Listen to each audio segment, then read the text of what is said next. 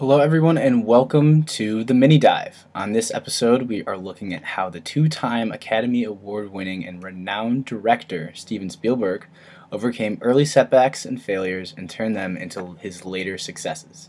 Let's dive into this. Steven Spielberg is the director of such movies like E.T., Jaws, Saving Private Ryan, and Jurassic Park.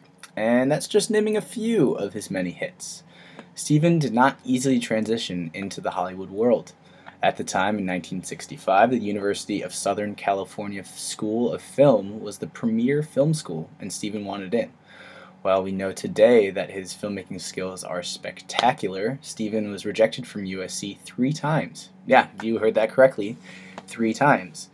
The reason behind this was his C average and poor academic standing. Instead, he enrolled at Cal State Long Beach and began his studies there.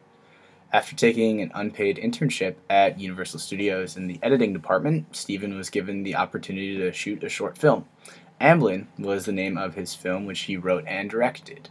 The studio vice president was so impressed with his work, she immediately offered him a seven year directing contract on the spot.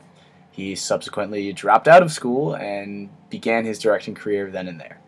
Later in his career, after many box office hits and numerous accolades to his name, Spielberg returned to Cal State in 2001 to finish one last science course that led to his graduation in 2002. What this shows is while many failures may seem like mountains that cannot be moved, they are merely just small bumps in the road on the path to success. We don't know what would have happened if Spielberg got into USC School of Film, but without these rejections, we wouldn't have the classic movies that defined a generation of Hollywood.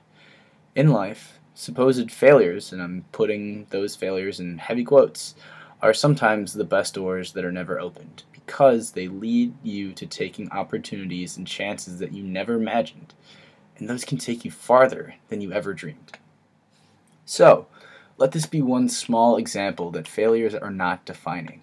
They are obstacles to overcome, and they reshape the path to success.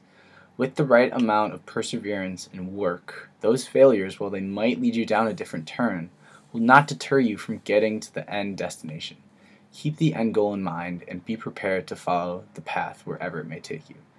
I'm going to leave you guys with a quote by the man himself. Steven said, You shouldn't dream your film, you should go and make it.